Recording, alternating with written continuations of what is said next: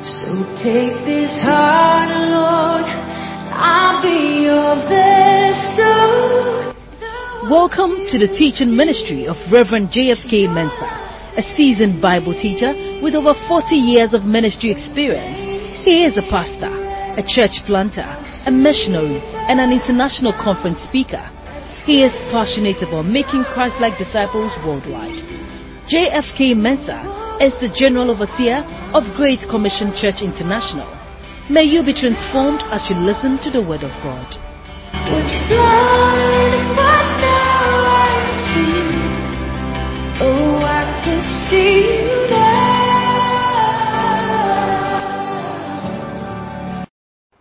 Shall we pray? Our Heavenly Father, we thank you. We thank you for another opportunity to be exposed to the Word of God, to take a look in the Scriptures, and to measure our life in terms of what you have given us. Father, we pray that as we plow through this final part of Christ likeness, may your spirit take hold once again of your church and prepare us so that when the bridegroom comes, we shall be ready. In Jesus' name. Amen. Amen. So, in the first part of our Christ likeness series, we looked at the meaning of Christ likeness and examined the standard of God. We found out that in eternity past, Romans chapter 8, verse 29 says,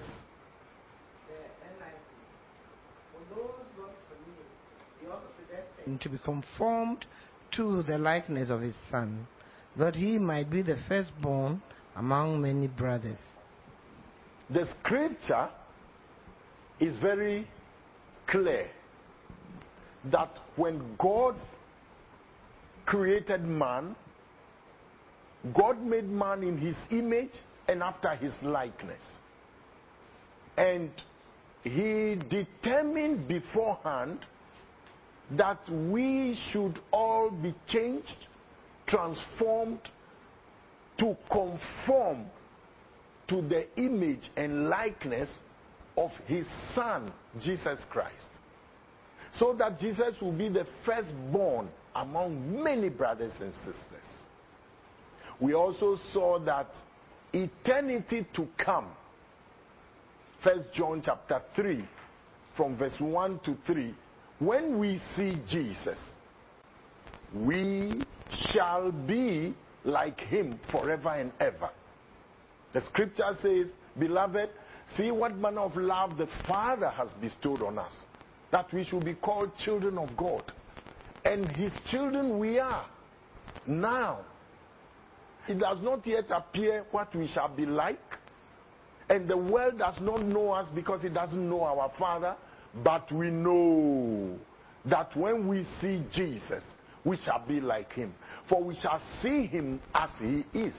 And anyone who has this hope in him purifies himself just as he is pure. We also saw that in order to help us become more and more like Jesus, God gave us the indwelling Holy Spirit. In 2 Corinthians chapter 3, verse 17 and 18, we are told that the Lord is that Spirit. And where the Spirit of the Lord is, there is liberty. And that we all, with unveiled, open faces, beholding in a mirror the glory of the Lord, we are being changed into the same image of Jesus from one degree of glory to another by the Spirit. Second Corinthians chapter 3, verses 17 and 18. Now the Lord is the Spirit, and where the Spirit of the Lord is, there is freedom. And we who with unveiled faces all reflect the Lord's glory, are being transformed into his likeness with ever increasing glory, which comes from the Lord, who is the Spirit. So, we also saw that God is holy. God has a standard. And Jesus came to show us that standard very clearly. Hebrews 4:15 says, "He was tempted in every way like us, yet he was without sin." 2 Corinthians 5:21 says, "He who knew no sin, God made him to be sin for us, so that we can become the righteousness of God in him." In 1 Peter chapter 2, verse 21 and 22, the Bible says, This is why you have been called. Christ suffered for us, leaving us an example that we should walk in his steps. And Jesus taught it plainly in the Sermon on the Mount. He said in Matthew 5:48, "Be perfect, even as your heavenly Father is perfect." In Luke 6:36, he said, "Be merciful, just as your heavenly Father is merciful." And the rest of the scripture agrees with that. First John chapter 2 verse 6 says, anyone who says he abides in Christ should walk as Jesus also walked. And Ephesians chapter 4 verse 32, he says we should forgive one another just as God in Christ forgave us. Ephesians 5 1 and 2, he says we should be imitators of God as obedient children. And First Peter chapter 1, verse 15 and 16 says that we should be holy because God is holy. He says, Be holy because I am holy. And if we call Father, he who judges righteously, then we ought to lay hold of holiness. And we saw that the Bible expects us to clean up our lives. Second Corinthians chapter 7 verse 1 says, Therefore, having these promises, let us cleanse ourselves from every defilement of flesh and spirit and perfect holiness in the fear of God. Hebrews chapter 12 verse 14 says that we should follow peace with all men and the holiness without which no one will see the Lord. Uh, Matthew chapter 5, verse 8, Jesus told us in the Sermon on the Mount, Blessed are the pure in heart, for they shall see God. Now, after having looked at the standard of God, we began to examine the resources that God has given us for Christ likeness.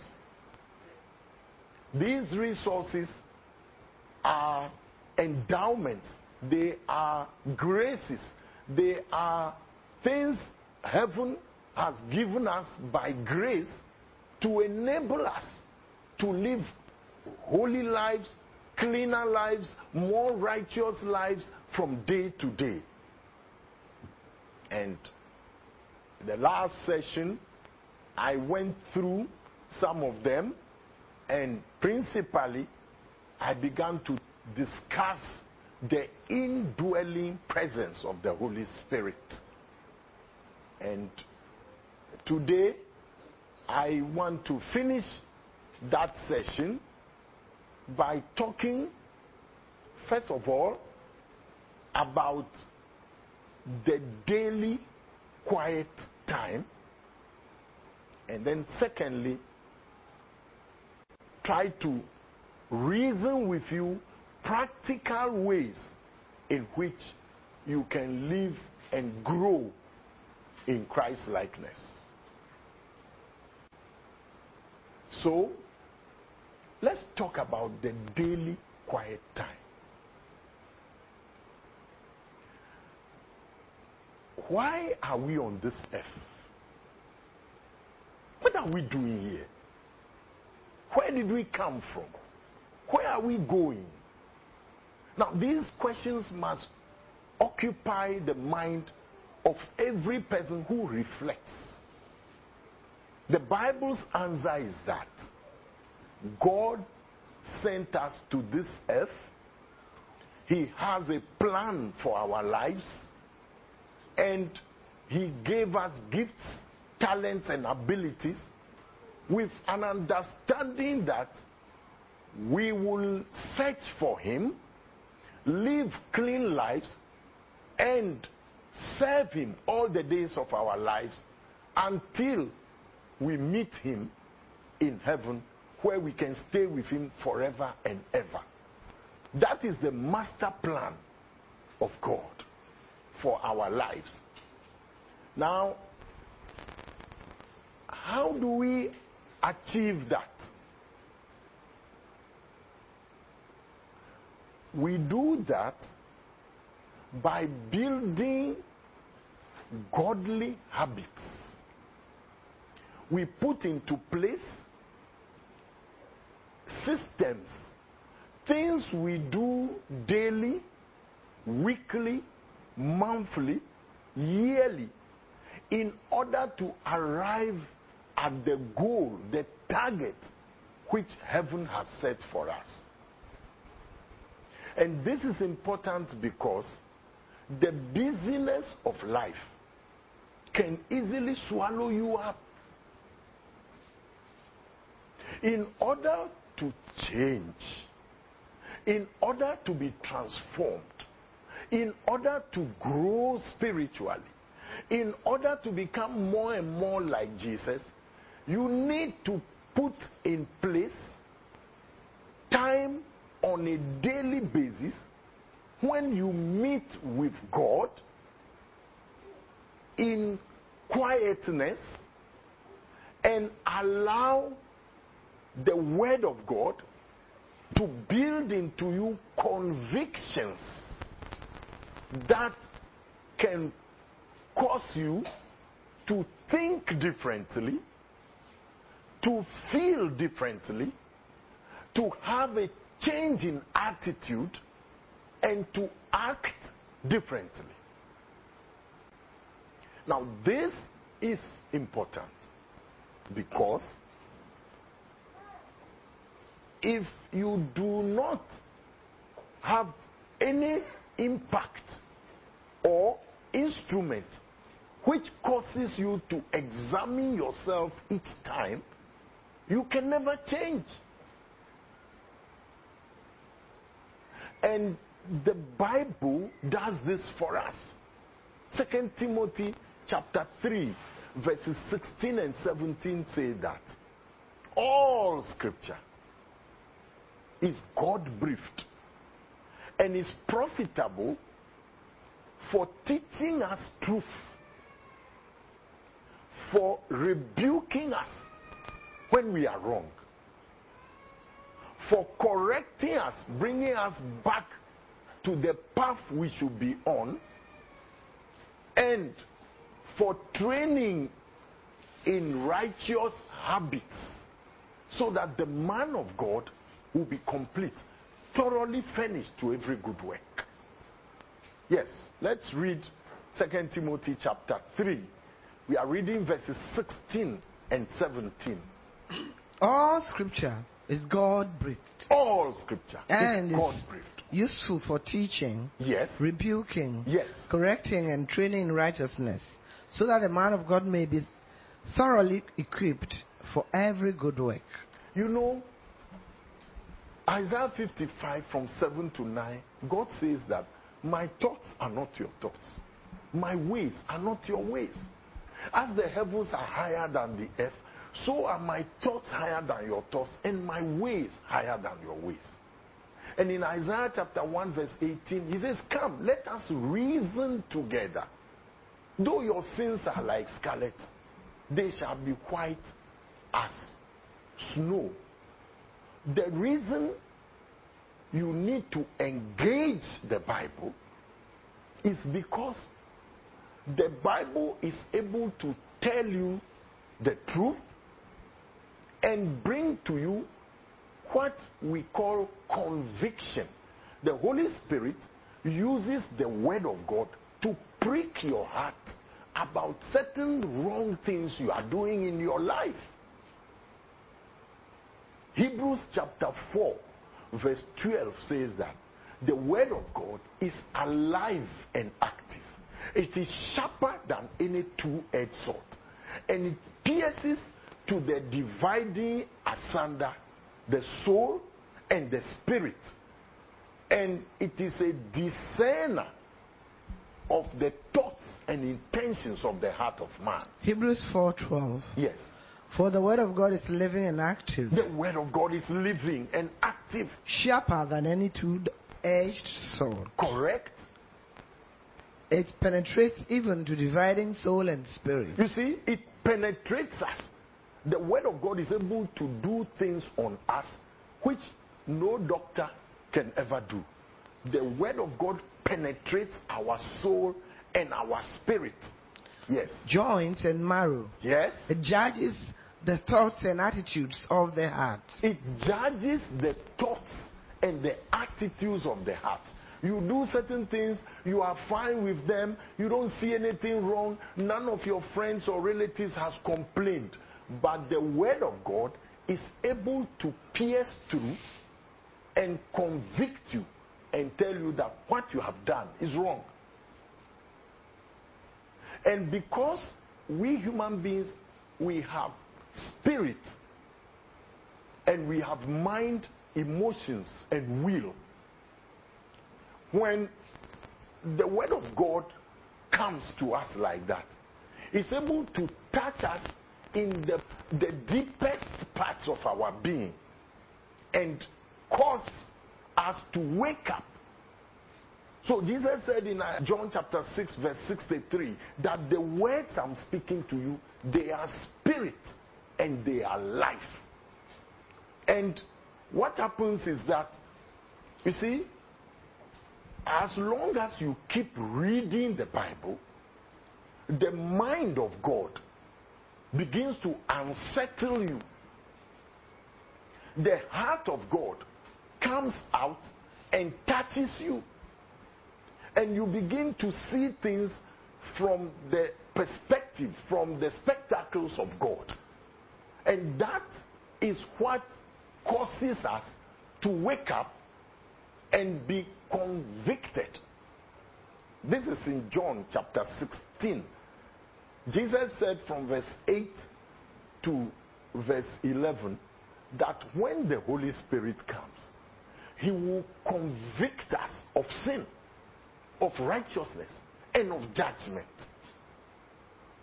Yes. John 16, From verse 8 8 to 11. 11. Yes. When he comes, he will convict the world of guilt in regard to sin Yes. and righteousness Yes. and judgment. Yes. In regard to sin, because men do not believe in me. In regard to righteousness, because I'm going to the Father, where you can see me no longer. And in regard to judgment, because the prince of this world now stands condemned. You see, conviction is spiritual because there are many things we are doing and the world is doing. They don't feel anything bad about it. In fact, many people feel it is my right to do this. Nobody should stop me. But the Holy Spirit is able to press on your heart that what you are doing is wrong in the sight of God. And you meet people and talk to them, and they tell you, For me, I don't see myself as a sinner. I've never sinned.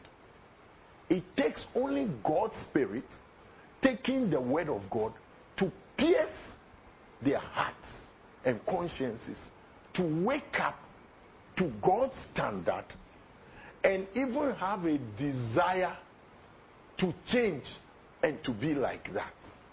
This is what we call conviction. Now, this means that on a daily basis, you need to find time for God's presence so that God's word can sandpaper your conscience and, and, and work on you.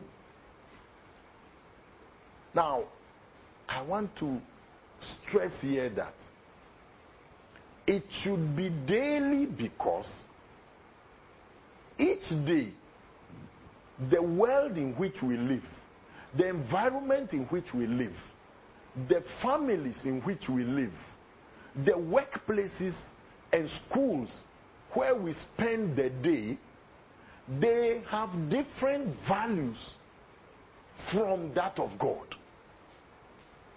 Eh, First John chapter 2, verse 15 to 17, John tells us, Love not the world. If anyone loves the world, love for the Father is not in him. Because all that is in the world, the lust of the eyes, the lust of the flesh, the pride of life, is not of the Father. It's of the world. And this world passes away. And anyone who follows the world will pass away with the world. But those who keep God's word and obey Him, they will last forever. Yes. First John chapter 2, 15 to 17. Do not love the world or anything in the world. If anyone loves the world, the love of the Father is not in him. For everything in the world, the cravings of sinful man, the lust of his eyes, and the boasting of what he has and does, comes not from the Father, but from the world. James chapter 4, verses 4 and 5 tell us that anyone who wishes to be a friend of the world makes himself an enemy of God. And that God's Spirit is jealous in us. Yes. James chapter 4, verses 4 and 5. You adulterous people, don't you know that friendship with the world is hatred towards God? Anyone who chooses to be a friend of the world becomes an enemy of God. Or do you think Scripture says, without reason, that the Spirit He calls to live in us envies intensely? So, the Bible says, we have not received the spirit of this world, but the spirit which comes from God. First Corinthians chapter 2, verse 12. And so we are to keep ourselves unspotted from the world. First Corinthians chapter 2, verse 12. We have not received the Spirit of the world, but the Spirit who is from God, that we may understand what God has freely given us. Now, why am I going to this length to explain worldliness? Because what we call the world is the Jesus rejecting people. They don't want to have anything to do with Jesus. They don't like his standards. They have their own way of doing things, and they plainly show themselves that they are enemies of God and they don't want to have anything to do with them. But they are in the majority in your family, in the office, at school, and workplace, wherever you in the environment. Now, their standards, their values fill the place. So, from morning till evening, as you deal with them, as you talk with them, you work with them, you move with them, what they are doing is that they gradually begin to color the way you think. They begin to affect the songs you sing. They begin to affect the way you dress. The world has its standards. And they love those things because it is a Christ rejecting world. So the culture of the world is anti God. So every single day you go among people and work and school and go out, you meet the world, the billboards, the TV screen, the computer screen. eh, eh, You meet the world wherever you are, even on your mobile phone. So, you need daily to sandpaper your conscience, to refresh your values, to live in a way that you can even keep your sanity in God's presence. But you don't only have to keep your sanity and plateau. You are to grow. We have just read it in 2 Corinthians 3:18 that you know the Holy Spirit wants to change us from one degree of glory to another, increasing glory, increasing growth. Second So- Corinthians chapter 3, verse 18. No, you have read it already. It's okay. So, what is happening is that God's Spirit in you is struggling to, to make you more and more like Jesus. The world in which we live, teaming up with Satan and your old man, they want to drag you down to become a worse Christian. You see, to look more and more like the world. So, you need a daily period with God's presence. Now, this is critical for me because we are busy, we are in a hurry, we are occupied, we are tired most of the time, and our hands are full of many other things. But we need time in God's presence for God's Spirit to take God's word to grow us, to change us, to transform us. Mark chapter 1, verse 35 is Jesus in the morning, rising up a long while before day. He went to a solitary place and there he prayed. What does that mean? It means that Jesus had periods when he met the Father. Luke chapter 5, verse 15 and 16 tells us that in those days, great multitudes came to hear Jesus to be healed. And Jesus often withdrew into the wilderness to go and pray, to meet his Father. In Luke chapter 6, verses 12 and 13, the Bible says in those days Jesus went out to the mountains to pray. He continued the whole night in prayer to God. When it was day, he called his disciples and chose 12. He had time in God's presence before choosing his most intimate friends and people he will hang around with. You see, look at the 40 day fast of Jesus, reported by Matthew chapter 4, verse 1 to 11, and Luke chapter 4, verse 1 to 13. Before beginning a three and a half year ministry, Jesus spent 40 days and 40 nights in God's presence, fasting, seeking the face of the Father, finding out what was God's will and what He wanted him to do. Now, this is critical. It is important because God speaks in a still small voice. First Kings chapter 19, verse 12. When Elijah, after a 40 day fast, met God on the Mount of Horeb, the Bible says God was not in the earthquake, He wasn't in the fire, the noise, but He was in the still small voice. First Kings, we are reading it, chapter 19, 12. First Kings 19:12.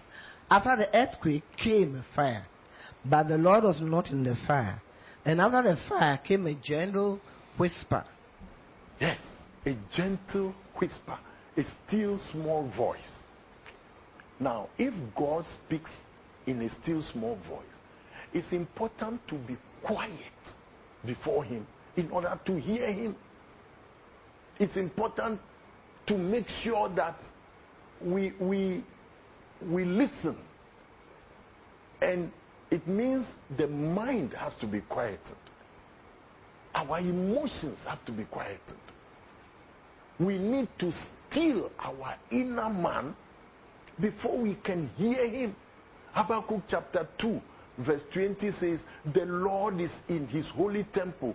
Let the whole earth be silent before him. Psalm 46, verse 10, it says, Be still and know that I am God.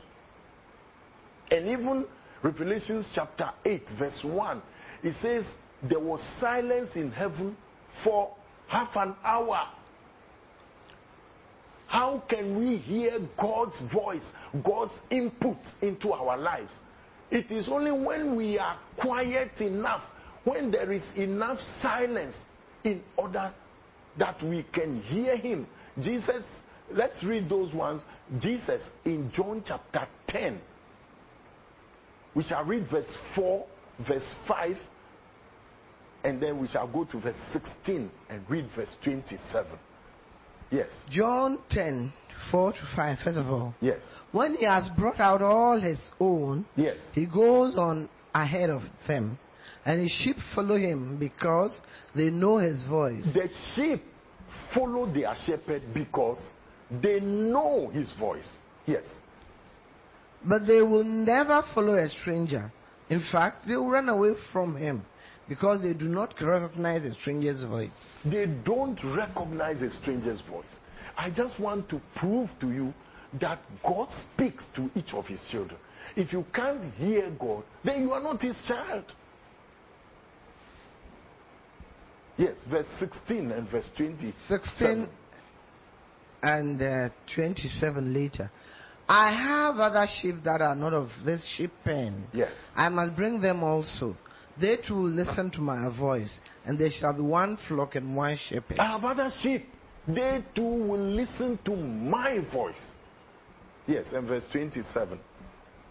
27 says, My sheep listen to my voice. My sheep listen to my voice. I know them, and they follow me. Now, my point in this message is that you need a daily time of quiet before God's word and in the presence of God's spirit in order to hear God's input into your life, which will change you, which will transform you, which will grow you to become more and more like Jesus. This is what we call the daily quiet time. In God's presence, spending quality time with the Word of God so that God's Spirit can use the Word of God to, to probe you and transform you. Now, let me close by trying to arrange for you some of the tips which have helped me personally. Number one, it is critical to choose Bible verses for memorization and meditation that deal with your personal character flaws. I want to repeat that. If you notice that you lust after girls, if you notice that you are prone to telling small, small lies, if you notice that you get angry and you say things you should not say, you need to go back to the Bible and choose relevant Bible verses that deal specifically with the flaws in your character. Now, if you do not do that, then you will see that your walk with God is never really a time for growth. Number two tip there are certain virtues like love, joy, peace, long suffering, goodness, kindness, faithfulness, self control, meekness that you need to build into yourself. And the only way to do that is to get relevant Bible verses and take them day after day, week after week, to work on that virtue until you see it blossoming in your life. These things bring change, and people can notice the change. This explains why certain Bible verses can stick in your spirit and stay in your heart because you worked on them in the presence of God. And God's Holy Spirit burned those verses into your heart. That is the surest way to grow as a Christian. And the growth goal is to become like Jesus. The more you do this, the more you see that the change comes. And as you daily spend time in God's presence, you see the change into Christ likeness. And God's voice, His input in your life, gives you victory over Satan, victory over the world, and victory over your fallen nature. God bless you. I believe that this period of going through Christ likeness has benefited you. Shall we pray? Our Heavenly Father, we thank you for giving us Jesus Christ. We thank you for helping us, giving us resources so that by them we shall be more and more like Jesus. Lord, we pray that our journey on this earth will be as Paul summarized it. For me, to live is Christ, to die is gain. We thank you in Jesus' name. Amen.